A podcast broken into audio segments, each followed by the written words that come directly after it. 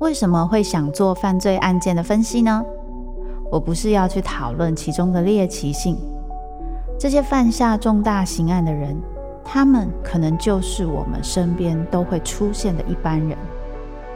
只是因为发生了一系列的无法承受之重，最终被内心的怪物所吞噬。在这些悲剧性的案件中，你可以看见人性与心理的辗转坠落或求生，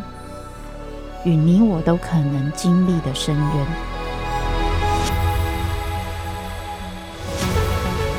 我是周慕姿，我的全新订阅节目《周慕姿读犯罪脚本》，被恶魔追逐的人，带你从心理学的角度探索人性的黑暗面。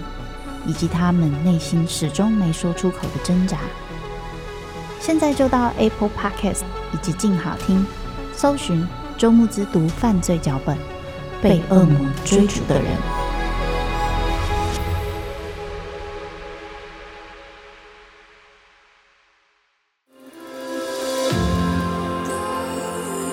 从他人的故事反映我们的样子。欢迎收听《镜像人间》。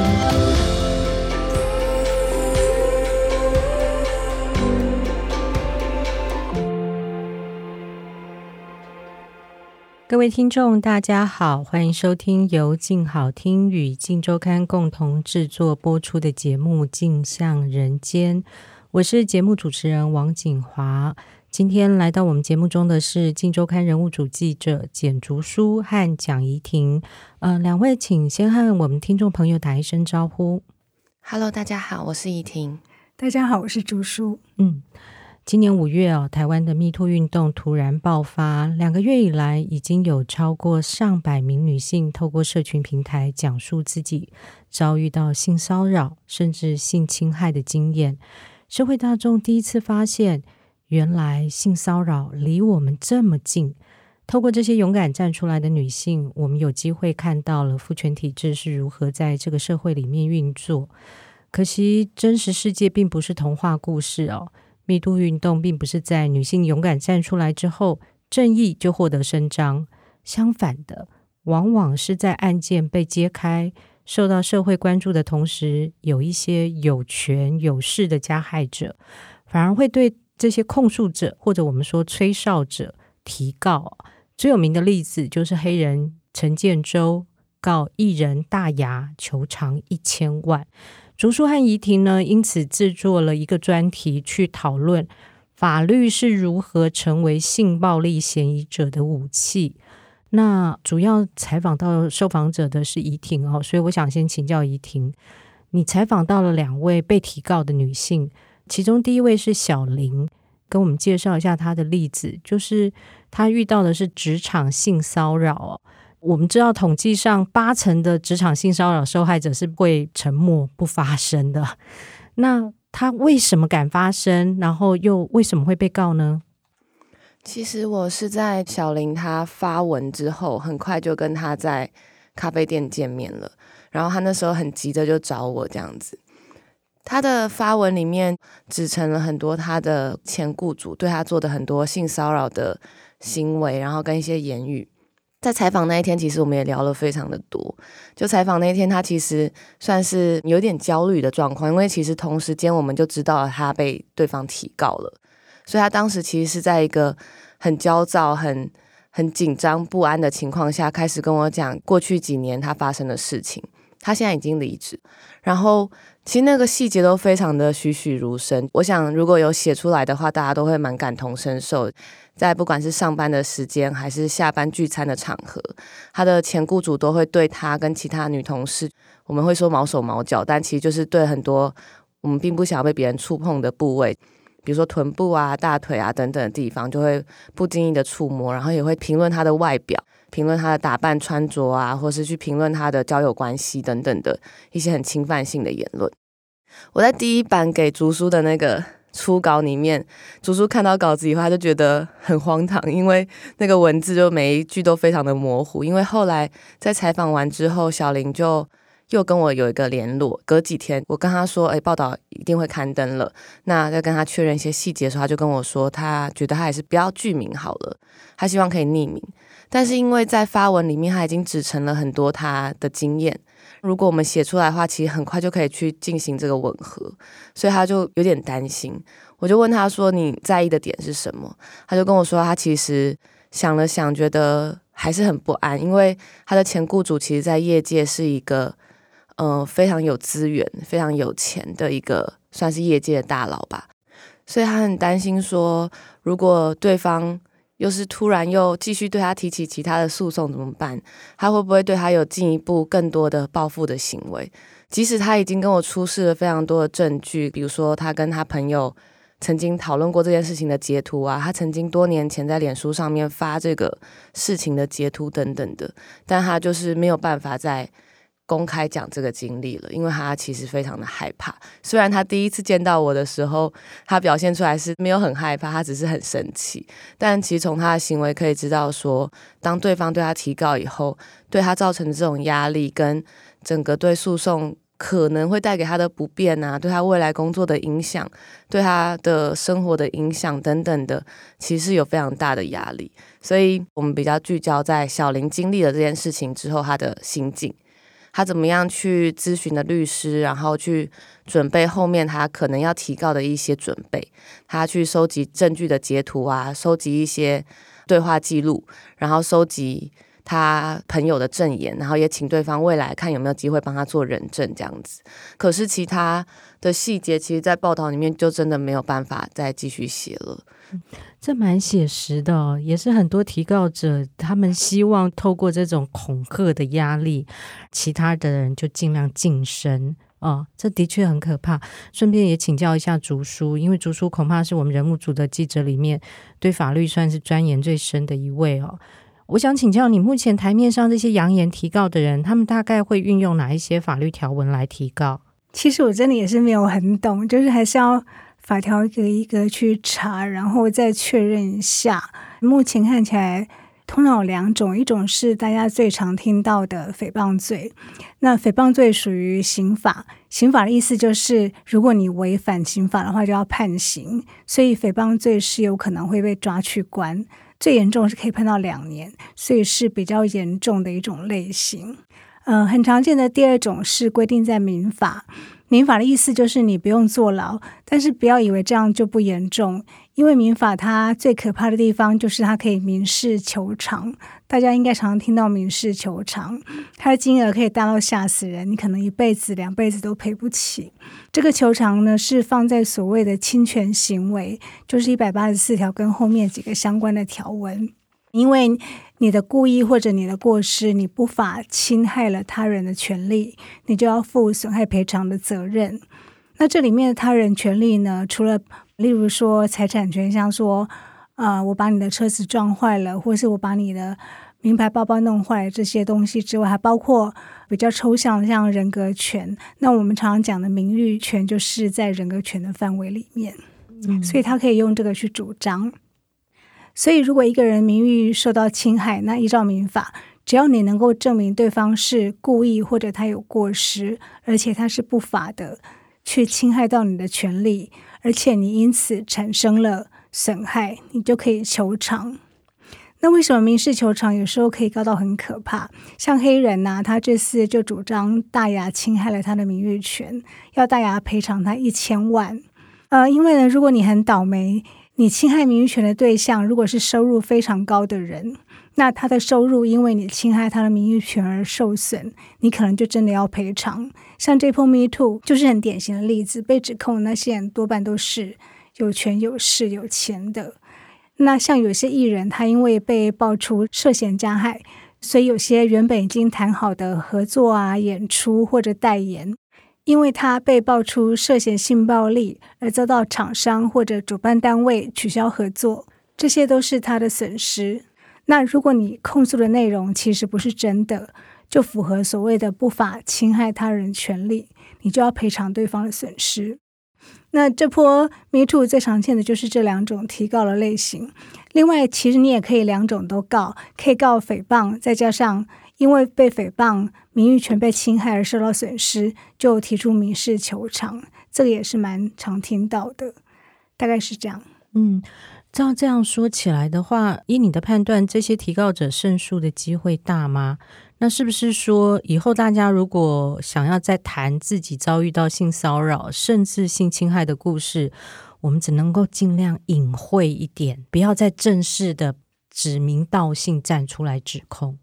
嗯，虽然刚刚讲的那些听起来很可怕，不过其实也不是那么容易就会被抓去关或者要赔很多的钱。尤其刑法的诽谤罪，因为涉及到要坐牢、要抓去关，那是很严重的，所以法官在审判的时候会非常严谨小心。尤其这跟宪法保障的言论自由是会产生冲突的。嗯，所以只要你可以把你的言论拉高到宪法保障的言论自由的层次。主张你的言论跟公众利益有关，就会比较有利一点。嗯，那相较于诽谤罪，民法的侵害名誉权在认定上难度就比较没有那么高。不过还是要小心，不能乱讲话。毕竟我们人要为自己的言论负责。嗯，这样大家以后如果遇到性骚扰或是任何形式的性暴力，是不是就必须要讲的很隐晦，甚至就根本不敢讲呢？这就要看你手边有的证据。还有第二个就是你承担被告的风险的能力。所谓证据，它其实不是说只有验伤单啊，或者是监视器录影这些比较直接的证据才算，或是什么 DNA 裁剪之类的，因为这些其实都不容易。所以就性暴力的案件来讲，只要在案发后你有。例如说，你有跟你的闺蜜啊，或者同事，或是爸妈等等任何人讲，你有人证，或者是你保留了跟这些人通讯的讯息，都可以当成间接证据。甚至如果你案发之后，你有去报警或者通报性平，那当然就更好，这些资料都是证据。包括说通报性平之后，他有时候会启动社工跟心理师，他们也都可以当成人证，而且这种人证会比你的亲朋好友更有公信力。但是如果你还是不放心，或者对方真的很有权有势，然后你真的几乎没有证据，这其实也蛮常见的。那你承担被告的风险的能力又很低。例如说，最常见的就是你可能根本连律师费都负担不起，更不用说那些可怕的民事求偿，那就只好小心一点。这也就是为什么这一波 Me Too 中有很多人不敢指名道姓。那这就回到说，为什么会有 Me Too？因为性暴力，你要拿出证据真的太难了。你要想要透过司法途径去讨回自己的公道，真的非常难，而且常常会被二次伤害。所以大家才会用集体诉说的方式，这也是 Me Too 的精神。所以那些被指控的加害者，他反过来就是恼羞成怒提告，会让人家觉得比较难受的，就是说，如果你明明有做。你不但不承认，你还利用法律，你用自己的财力或者各种优势，对受害者进行更大的伤害，目的只是为了让他闭嘴，让受害者又回到什么都不敢讲的状态，那真的非常可恶。可是这个问题也很难的，就是确实也有一些可能性，被指控的人是被诬陷的，是冤枉的。所以法律必须保障他提告的权利，让他有权利透过法律去证明自己的清白。所以这就是这个问题的两难，大概是这样。是怡婷采访到另外一个例子哦，她很特别，她勇敢用本名受访，叫做张雅涵。她遭遇的比较特别，因为遇上对方是运用所谓 PUA 手法，使她在不合意的情况下跟对方发生了性行为。怡婷帮我们讲述一下他的故事，顺便也跟听众朋友解释一下什么叫做 PUA 的手法。要访问雅涵那一天，其实我跟竹叔是一起去的。这个案子简单讲，就是他在网络上控诉了这一个不舒服的性经验之后，对方在两年民事追诉期即将到期之前，对他提起了民事诉讼，就是刚刚竹叔提到的妨害名誉的损害赔偿。其实，在这一个两年的诉讼过程中，律师几乎是有一整年的时间联络不到他的，传不到他，没有办法请他来作证，没办法请他提供资料等等的。所以当天律师也有来跟我们一起受访，他就坐在那边跟我们说，他也不太确定对方会不会出现，但就好险，就是他后来还是出现了。他在那一天的时候跟我们谈了整个事情的经历，那那也其实也是他这五年来第一次跟别人比较巨细迷的谈。那个晚上到底发生了什么事？以及他这两年来经历的诉讼的过程。雅涵在他的文章里面提到的那个对方让他很不舒服的这个性经验，比较像是利用 PUA 的手法，跟现在 Me Too 指称的这种性骚扰啊，或是性侵害的事情有一点不同。但其实，在国外的经验里面，就是在美国等等的，其实 Me Too 的事件最后有时候都会变得蛮发散的。很多人都会把他们各种不同的经验放在这个运动里面一起谈，比如说家内暴力啊、家内性侵等等的。所以回到雅涵那一天发生的经历的话，其实就是他在当时二零一八年的时候，他那时候只有二十四岁，还在念大学。他那时候是一个非常热衷于政治的一个很热血的青年吧，只要有游行啊，什么都一定会自己去参加。也在那个时候，他开始很热衷的关注网络上一些，比如说意见领袖的发言。那时候他就 follow 了 A 男这个人。A 男在当时其实，在网络上是一个很有声量的，然后追踪者已经快要破两万人的一个跟他政治意见比较相同的一个算网红吧，政治意见领袖。然后那时候他就追踪了对方，然后对方也关注到他，所以他们两个就开始有一些私讯的聊天。渐渐的，半年后他们就越来越熟悉。然后有一天晚上，他刚好要去吃宵夜的时候，对方就知道他说：“诶，他在买宵夜，就请他买宵夜去给他。”他那时候想说：“嗯，感觉也还 OK，所以他就答应了。”可是当他到了对方的家里的时候，他就发现其实一切跟他想象的就是差非常多。第一个是对方的整体的形象跟他想象中就有点不一样。对方一来开门的时候，他住在一个顶家的套房里面。没有开冷气，雅涵不断强调那一天晚上他没有开冷气。他开门的时候就没有穿上衣，他就是打着赤膊出现的。他当下就觉得很奇怪，怎么会有人跟一个陌生女生，也不算陌生女生，但是就第一次见面的人，怎么会打赤膊见面呢？当他进到房间以后，就发现这个男生跟他想象中的那个知识青年的形象也很有落差，就是对方房间里面没有半本雅涵觉得是真正的书的书，都是备考的书。他跟我们说，他当下其实就对这个人产生非常大的厌恶，然后也一直跟他说，请你把衣服穿上，然后请你不要这样子。可对方都不理会，对方跟他说，这是我家，诶，我想要裸上半身，OK 吧？所以他他其实当下就很想走了，可是基于某种礼貌，或者是基于某种他们之前建立的情谊，他就觉得他好像要再聊天聊一下再走，所以他就待在那个非常非常闷热的小套房。跟对方对话的过程中，对方也很不友善，就不同于他们可能在 IG 聊天的时候，可能会关注彼此的心理的状况啊、情绪的状况。对方在当天晚上对他是常常会说一些很贬义的话，让他觉得他好像很笨，他好像很烂，然后对方好像有点讨厌他。那在这个来来回回过程中，他其实是很搞不清楚状况，直到事后很多年，他才跟我们说，他其实当下对方这样贬义他的时候，他就会反射性的很想要去讨好对方。他就会更想跟对方聊天，更想要去说出一些对方可能会想听的话，然后更留在那个场合里。所以夜越来越深之后，他就很困，然后那个整个气氛就是非常不对劲，所以他就有就在沙发上就睡着了一下，然后又醒来。对方那时候就问他说：“你要不要去洗把脸啊？你看起来好像妆都花了或什么的。”所以后来雅涵就真的在对方的建议底下去洗脸了，然后对方就打开了他的抽屉。雅涵很喜欢形容这一段，他说那个抽屉一打开以后就是超多新的牙刷，然后他就想说，嗯，怎么会有人就是准备那么多新的牙刷？然后对方就拿了一支出来给他说，那你要不要顺便刷个牙？那他也刷了。当他刷好牙，然后也洗好脸以后，对方就问他说，你要不要去床上躺一下？他就很困，然后也很累，然后可能也刚洗完脸，觉得很清爽吧，他就也去躺了一下。最后对方就躺到了床上。然后开始对他就是说一些嗯奇奇怪怪的话，然后冷气就开了。然后最后雅涵在那个情境底下，因为他当时刚分手，所以他就在一个有点意识不太清楚、有点模糊、一头热的情况下，他就抱住了那个男生。那既然他主动抱了对方，对方后来对他要求发生性行为这件事情，他就变得好像没有办法去抗拒跟推脱，所以最后他们就发生了关系。雅涵在很多年之后，他其实一直在这一天的情境里面，他一直有点走不出来，因为他真的想不透他为什么要跟这个人发生关系。他其实很讨厌这个人，就他在当天很厌恶这个人，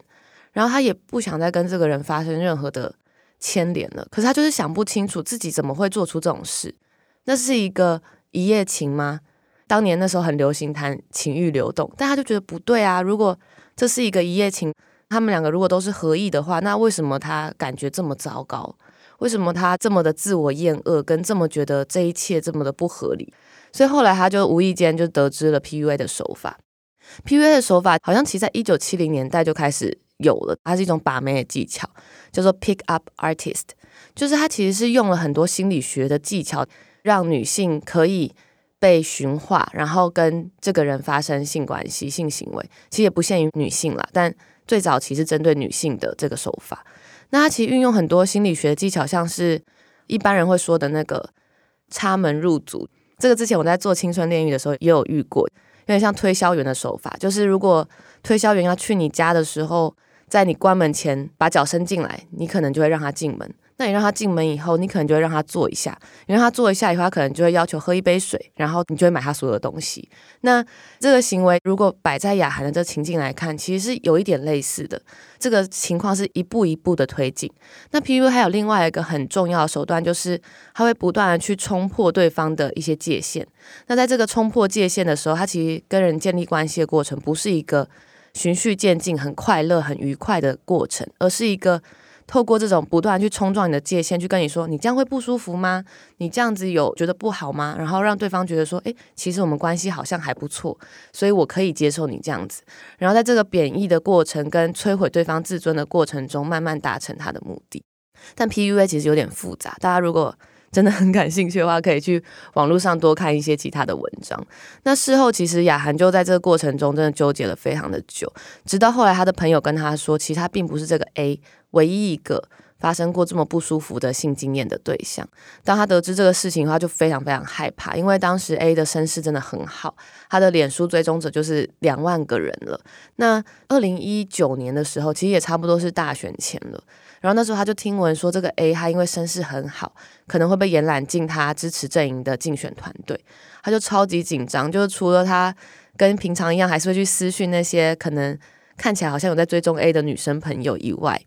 他就觉得自己真的好像不行，放任这个人下去。他那时候跟我们讲的理由，其实是他觉得对于我们想要交往的人呐、我们想要认识的人，尤其是对公众人物这样的道德标准不是更高吗？不管今天这个行为他是不是真的构成了性侵，或是真正的性暴力，他自己也明白说这一套故事去跟别人讲的时候，每个人听到都觉得。这就是合意的啊，这很自愿啊，你们两个人就是你情我愿的发生了一夜情这样子，所以他知道这个在法律上很难成立，可他真的很想讲，因为他很希望不要再有人受害了。另外一个是他希望他支持的阵营不要再被这个人影响到了，所以他在二零一九年的时候就发了一篇文章，那那篇文章其实在网络上是找得到的，大家如果有兴趣的话可以去找来看，因为他其实把他当时的状态讲得很清楚。其实，在这个期间，他这篇文章受到很多人的转载，也很多人去声援啊，网友声援，然后很多可能经历过跟 A 有一些纠葛的人，知道他的过去经验的人，也出来去分享这个文章，然后讲了更多他们知道的事情。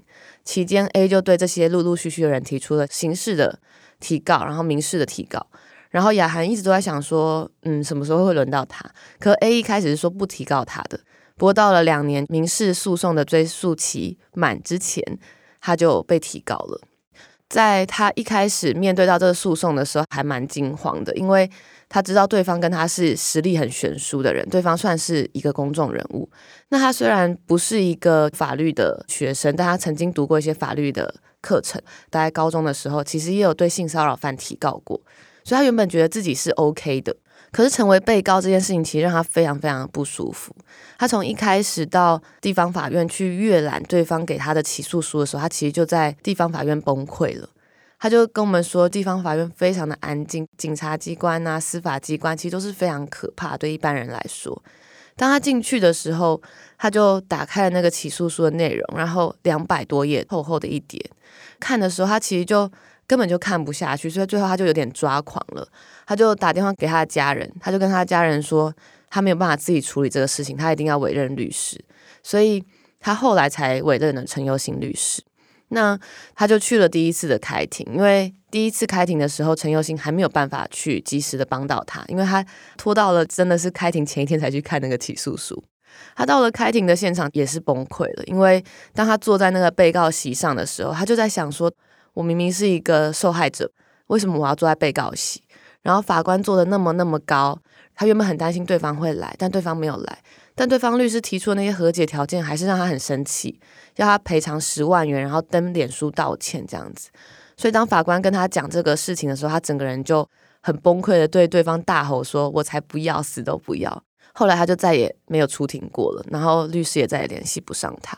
这整个诉讼的过程其实对他造成非常大的压力。在整个期间，只要看到律师传讯息给他。有一阵子是他根本没有收到，后来当他收到以后，他就根本也不太想开，因为他知道这个内容一定是跟诉讼有关，绝对不会是一个快乐的事情，所以他就会为自己准备一套很平复心情的程序，比如说他先吃蛋糕啊，要先把那个 PDF 档丢给她老公，请她老公帮他剪报，然后内容 OK，他才要继续听下去等等的，那就一直到了今年的五月，最后地方法院其实是判张雅涵是胜诉的，就是。这个 A 他提告这些内容，他认为这些东西损害到他的名誉，然后要求赔偿这件事情是不成立的。我补充一下，就是虽然他最后终于赢了，但是他的律师就说，他们在法庭的过程当中呢，像第一次开庭的时候，对方提出的和解条件。其实，通常这种案件和解最后达成什么条件，对他们来讲并不重要。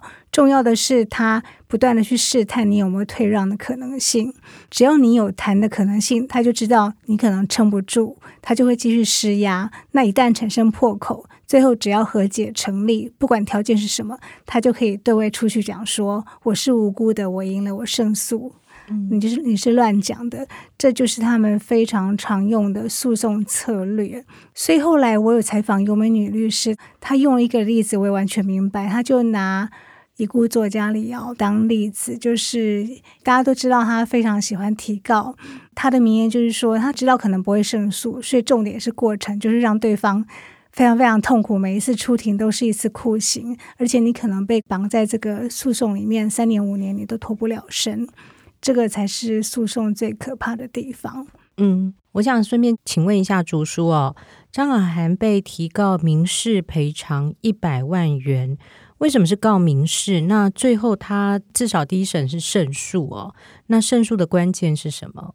嗯、呃，刚刚有讲到这些涉嫌加害的人，他们最常见的有两种方式，一种是告刑法的诽谤罪，另一种是告民法的侵害名誉权。然后请求损害赔偿。那刑法的诽谤罪，因为可能让人坐牢，后果非常严重，所以法官他在审判的时候就会非常非常的小心。尤其这涉及到言论自由，那宪法所保障的一些基本人权里面，言论自由它的重要性几乎是数一数二的。所以现在有的人就很聪明，他就不去告对方诽谤，而是告民法的侵害名誉权。例如告张雅涵的那个人就是告民法，然后黑人告大牙也是告民法。嗯、为什么呢？因为相较于诽谤罪，民法的侵害名誉权会比较容易成立一点点，也就是你提告的人胜算会大一点点，但是也只是一点点，其实差距不会到非常非常大。呃，其实这两个审理的他们需要成立的一些所谓的要件，它没有太大的不同。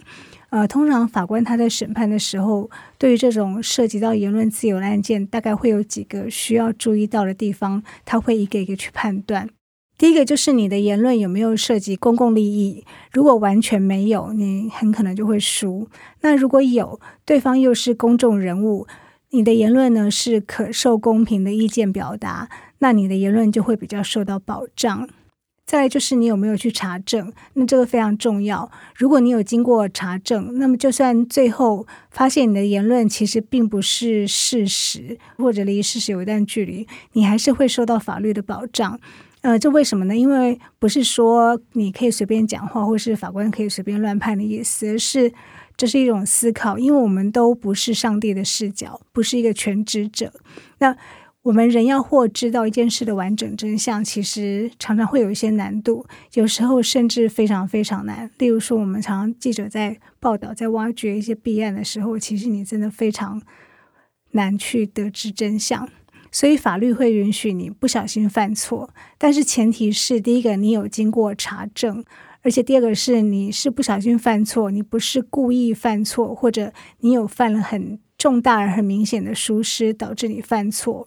只要有经过这两个前提，那你还是受到法律的保护。那所谓合理的查证、合理的定义啊，对查证义务的要求的程度，常常就是刑法的诽谤罪跟民法的侵害名誉权这两个不同的类型，他们在举证上面会有差异的地方。民法的话，它对你的查证义务要求会更高，你的查证工作要做得更严谨，不能只是说随便说问几句什么就算查证了。大概是这两个的不同。那张雅涵为什么可以获得胜诉呢？判决书它的大意大概是说，张雅涵指控的那个 A 男，除了他是政治评论者，然后以前担任过立委的助理之外，他现在还在担任某个市府的幕僚，所以他其实算是公众人物。那张雅涵在网络上写的那些言论，他并非仅限于私领域，而是可受公平的意见表达，而且是属于善意评论。而且他在引述其他女性的类似的经验的时候呢，法官认为他也有经过充分的查证，并不是乱写，所以有相当的理由认定张雅涵所写的事实是真的，而且是基于公益目的所做出的评论。那在这一些。前提之下，所以法官判他胜诉。嗯，另外我们知道台湾这一波 Me Too 运动晚了欧美大概五六年的时间哦。根据你们这一次的研究，国外的司法体系对这个议题有没有发展出一些比较进步、值得台湾来参考的做法？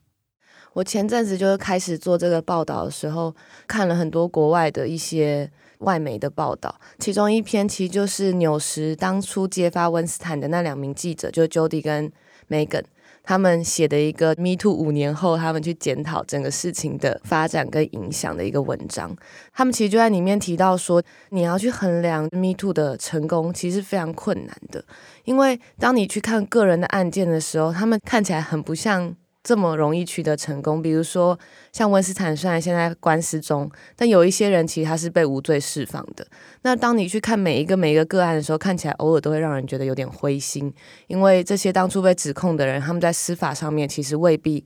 如我们当初想象的可以得到一个我们想要的正义。但是从制度来看的话，确实就是 Me Too 运动已经为美国或欧美的社会带来一些蛮大的进展，像他们在制度上面改善了他们的性骚扰的一些在工作上面的防治，像当年在参议院的时候就提出一个参议院的法案，去指出说过去美国的性骚扰的案件啊，其实都要先经过仲裁的程序才可以进到法庭审理，那这个仲裁程序在现在就已经拿掉了，然后在很多的公司其实都有提出新的关于性骚扰的培训课程。就像美国大学很多都要求，就是比如说教授啊，进到学校以后都要先参加性骚扰的课程。如果你是一个博士生要入学哦，你都要去列出你自己是没有犯罪证明的，因为你可能会接触到比较未成年的学生。那学校的这些人，他们都一定必须要参加一个四小时的线上课程。这个课程是那种。你还不能跳掉，就一般我们看 YouTube 不是可以快转吗？这个影片是不能快转，而且每一个阶段都要做考试，都要一直不断的被审核。然后这个定义都非常明确，比如说你跟同学说你今天穿得很漂亮，这样可能就是性骚扰。就他们开始很明确去规范各式各样的事情，包含可能在校园之间的师生恋也是被严格禁止的，甚至包含比如说如果我是副教授，读书是教授，我们这样也不能发展恋情，因为我们的职位也不对等。如果你们在同一个科系的话，所以其实在美国的制度里面，他们做了非常非常多的改善。原本制度上面的缺陷，他们试图用制度去回应它。因为我们这一次的报道，其实主要在谈的还是当这些人出来控诉之后。这些加害的嫌疑人如何用法律去使他们再次晋升，再次的不能去谈论这些事情？我们也在很多外媒的报道里面看到这样的讨论，甚至其实到二零二二年，就是在伯克莱的法学院都还有一个专门讨论这个的一个 panel，代表这个议题其实在国际上还是很受到关注的。这些女性站出来之后受到了报复的影响，可是其实并不是那么容易能够。说我们就定一个法律去让这些加害人不能这样做，或是我们去做一个什么样子的制度去让这些加害人没有办法去对这些受害者提告，因为确实诉讼权是每一个人的权利嘛，他们也可以去捍卫他们自身的清白。所以我觉得这个题目最主要的还是希望大家可以对这件事情产生关注，然后有更多更多的讨论。或许之后。我们可能会有一个比较好的答案。对，我自己的想法也是，其实我们在做这个题目过程当中，就一直不断的采访各种律师啊，或者法官、检察官啊，就一直想要去找答案，还有法律学者，可是就真的找不到答案。啊、我们会觉得说啊、呃，这些 Me Too 的他们出来控诉的那一方，他们愿意讲已经很不容易，而且从他们讲的内容看起来，那个详细的程度，至少依照我们记者经验判断，那个。是真实的可能性非常非常高，因为真的细节太详细，而且都非常合理。所以，当被指控的加害者他们反过来提告的时候，我们就会觉得真的蛮可恶的。那到底怎么办呢？至少我不管是采访或是私下请教一些学法律的朋友，他们的看法其实就觉得说。虽然被指控的很可恶，可是提告是他们的权利，因为他们确实法律的设计就是要避免有人被冤枉，避免冤狱。可是 Me Too 的情况可以完全不用任何的把关，或是微完全这样套用吗？因为 Me Too 的特色就是受害者通常跟加害者的那个权势不对等是非常非常剧烈的，他就已经很没有资源了，那用讲的也不行。那不是很不公平吗？我就一直很想找答案，但是还真的找不到答案。所以最后有一些学者他有建议一些方式，就看怎么样可以弥补。例如说，有一位中研院的许嘉欣老师提到，曾经看过有一位前立委高思博，他的建议是说，例如说有一个性骚扰吹哨者保护法，或者像怡婷，他就去找到一个在美国，因为。美国就是他们的那个法律，就是其实是很容易形成策略性的滥诉。其实台湾这样这个也有一点，他们就有一个反策略性滥诉的一个法律。嗯，可是不管是哪一种方式，好像都有它的局限，然后也有点难适用，就找不到答案。所以其实我们也很迷惘，但是我们还觉得说点出这个问题是有意义的，就是让大家知道说，当这些受害者他们面临诉讼的时候，不是像大家想的说。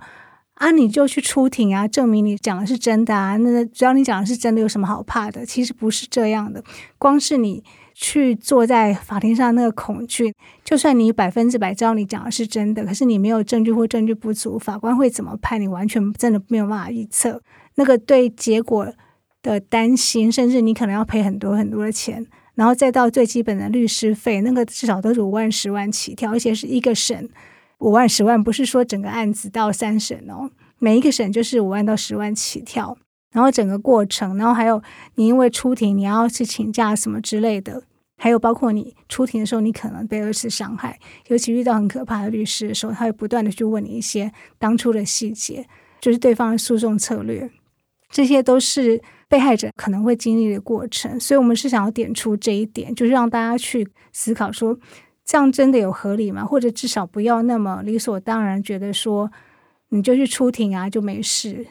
就是那么简单而已。那觉得比较欣慰的是，就在我们做这个题目做到快要结稿的时候，就刚好知道说有几个妇女团体，他们也知道有这样的现象，因为也有一些受害者，他们也被威胁提告，然后就找妇女团体求助，所以他们就很快很火速的。成立一个义务律师团，那几乎没有多久就找到四十几个义务律师愿意帮忙。所以以后这波 Me Too 的受害者，如果你是因为在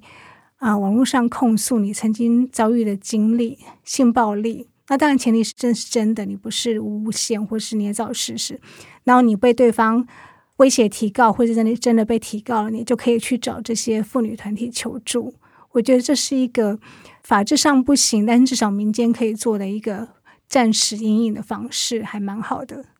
谢谢竹书和怡婷今天的分享。那我自己的想法是，整个父权结构虽然不会因为这一场运动一夕消失，但我想，Me Too 运动前和运动后的我们，应该都会有一点点不一样了。从此以后，也许我们每一天做的每一件事，说的每一句话。希望大家都可以更有性平意识一点，多关注不同性别的人，权力居于弱势的人，他们的处境，他们的需求。最后，谢谢大家今天的收听。想知道更多人物故事与调查报道背后的秘辛，欢迎关注《镜周刊》的网站。如果你听完节目有任何回馈，请留言告诉我们。并持续锁定由静好听与静周刊共同制作播出的节目《静向人间》。我们下次见，拜拜，拜拜，拜拜。想听爱听，就在静好听。